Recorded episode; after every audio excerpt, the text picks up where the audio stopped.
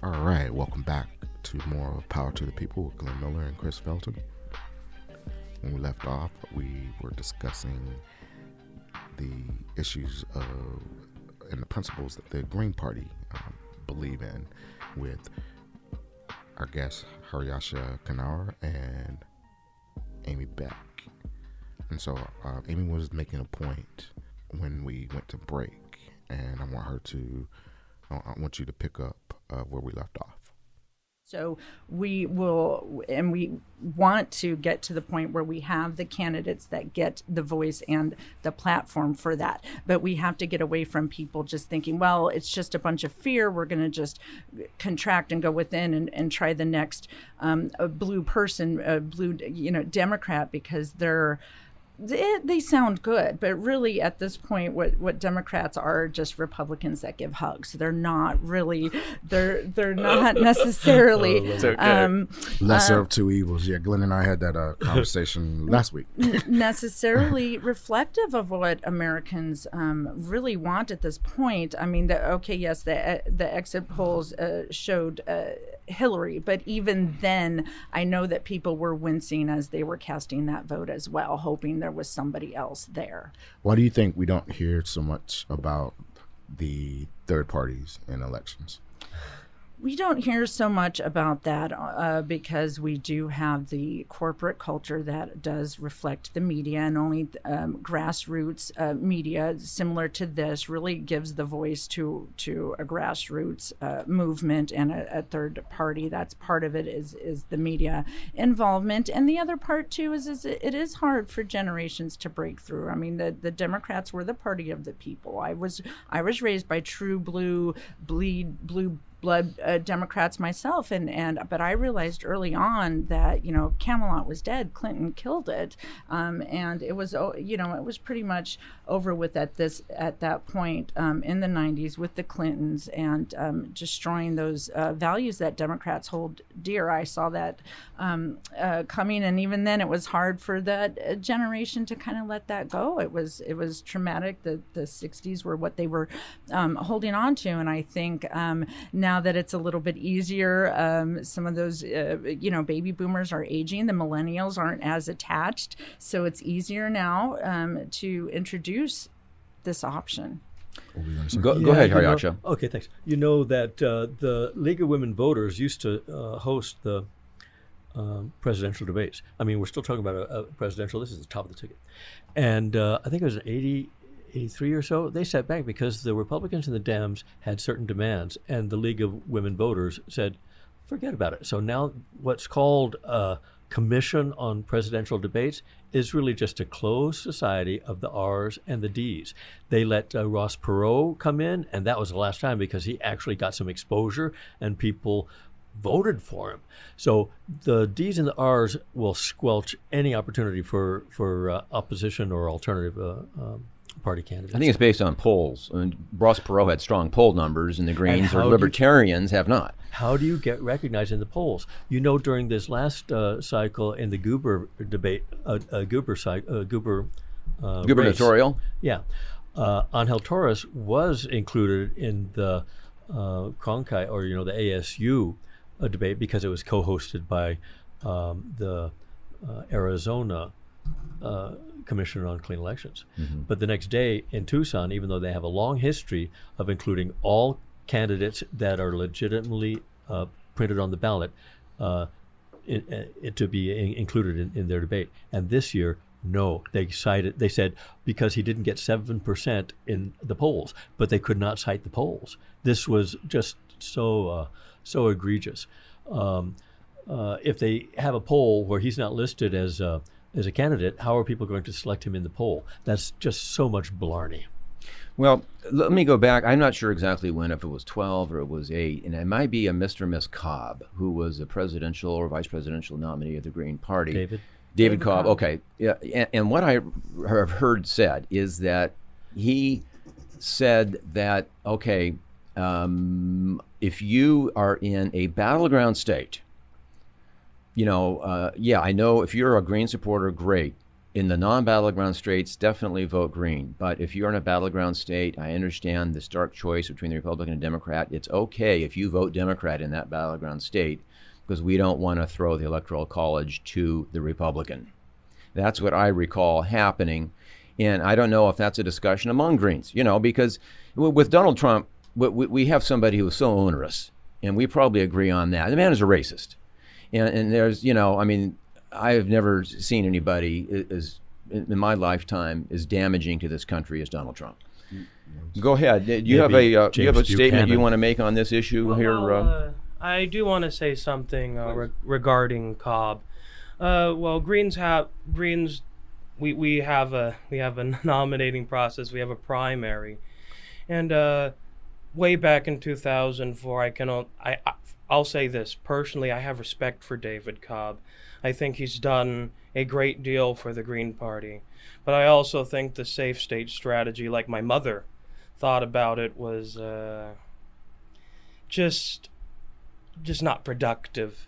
And uh, my mother did want to, to see Ralph Nader as the nominee in 2004, but that's neither neither here nor there because I do have respect, great respect for Cobb, and uh, there is a. I just want to pull the seat seat down because yeah. So um, when it comes to uh, when it comes to to to, to the idea of vote splitting people vote Greens for a variety of reasons. They uh, and a lot of those reasons aren't represented by the Democrats, and uh, when when when uh, it's just you can't prove that Green voters would vote for a Democrat because Democrats are for centralization, whereas Greens are for decentralization. As small communities being able to decide the uh, the, the uh, shape of the shape of their communities, and uh, so so that's all I wanted to say about that. It's just you can't prove that Greens would vote for Democrats because maybe they might not even vote for for the any of the two candidates and just leave their ballot blank. Which is why I've also advocated that we have none of the above as an option on a, on our ballots because uh, you, I think you would see on federal, state, and local elections none of the above uh, winning quite a bit. Can I say something? Thank also? you for your contribution. Go ahead, uh, Haryaksha. Yeah. Um, I personally would like to focus on on uh, uh, down ballot races, so so-called local races. Go ahead. And uh, um, in many states, ballot access is simply not granted unless there's a presidential candidate.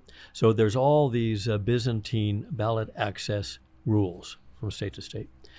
And uh, um, in Arizona, for instance, here in Maricopa County, the requirement of, of SIGs signatures for ballot access at the at the um, county level is almost as, as onerous as uh, the number forty thousand that we have to uh, uh submit uh, or collect at the for for the Arizona state level Green Party ballot status, state statewide ballot access.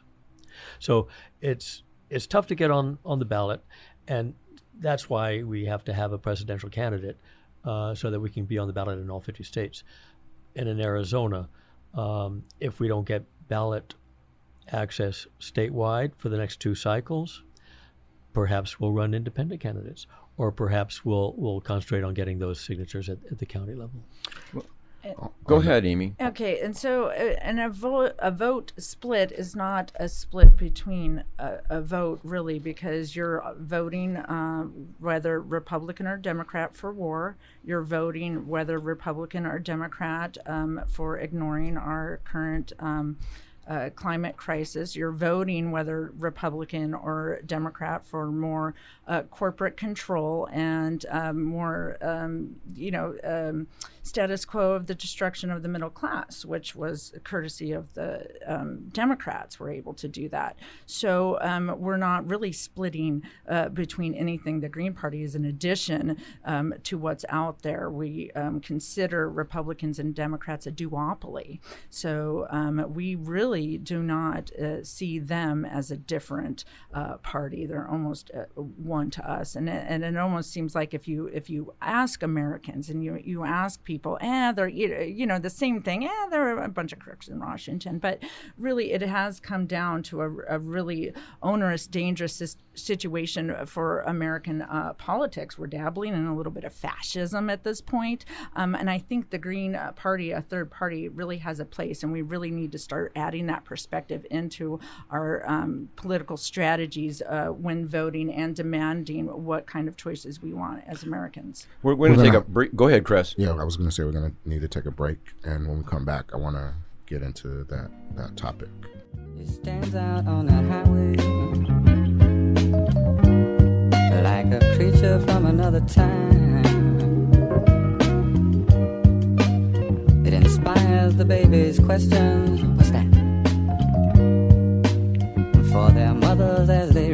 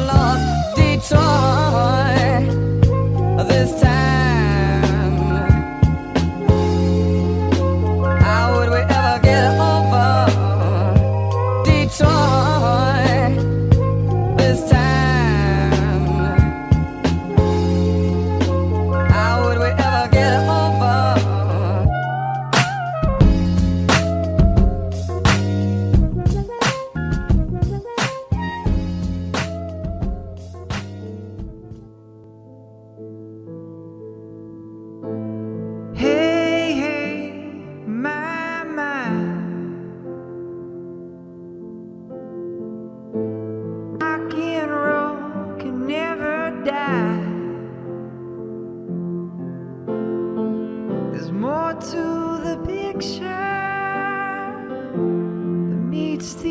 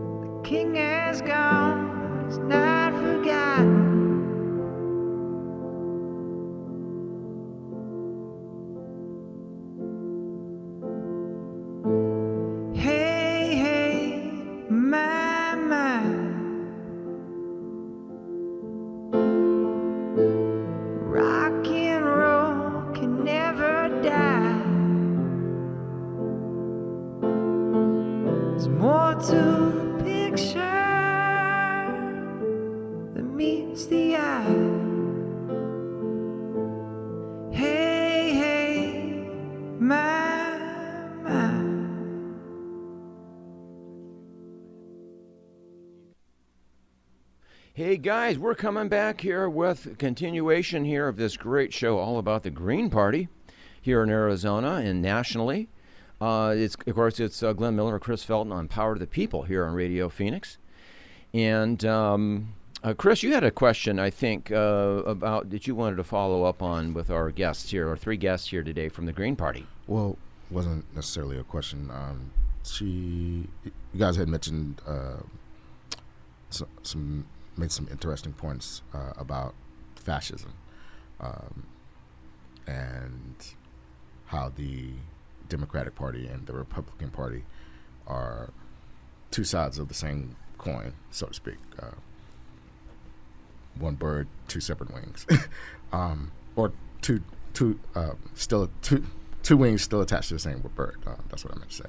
Um, so I kind of wanted to get into that. What um, can you elaborate on that a little bit more? Oh, well, yeah, right. So, and the way our um, political um, system has evolved since um, the uh, 70s and the powers that be in American politics discovered, well, they don't ever want to be defeated like they did again um, for things like uh, Vietnam. They saw that as a um, you know, a political PR disaster. So they went to work and and um, you know uh, APEC and you know memos uh, going to work to how are we not going to allow uh, people power ever again? And from the um, uh, since the 70s, that's when the the uh, Democrats came up with things like the super delegates and and um, let's uh, take away power that way. How are we going to go back to limiting uh, voter rights?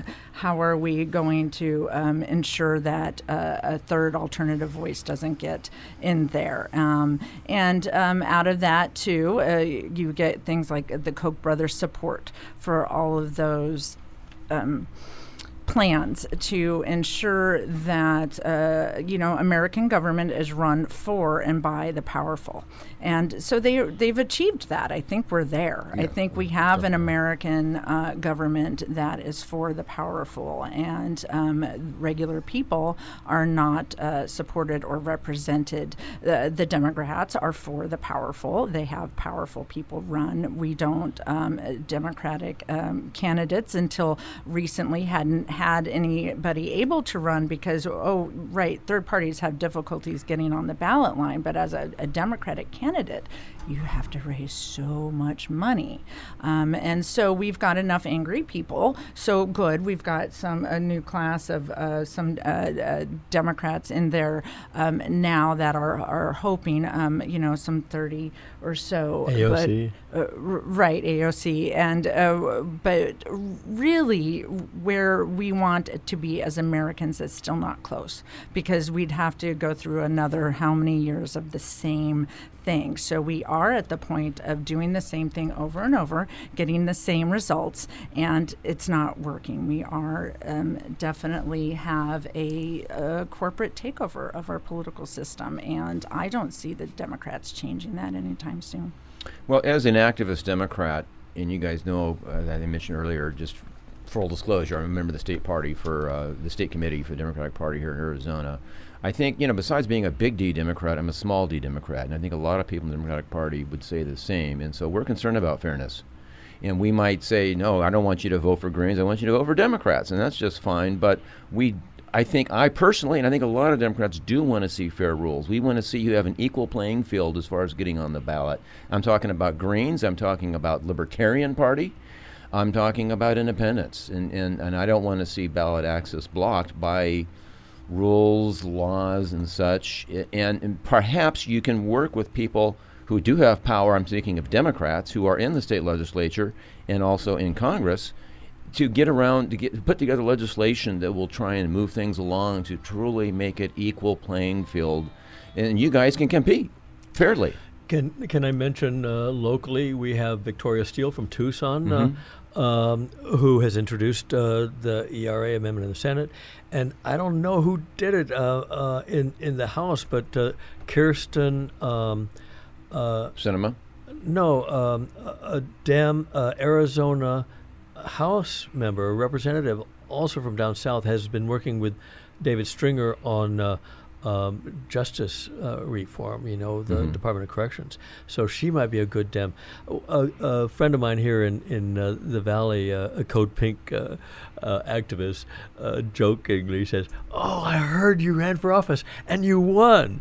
I mean, she's really uh, jabbing me and twisting it. But you know what? I bet, uh, uh, William, you, you want to say something about ranked choice voting? That would just be something that uh, Well, I, I do want to say something regarding. Uh, I do want to say something regarding uh, ballot access.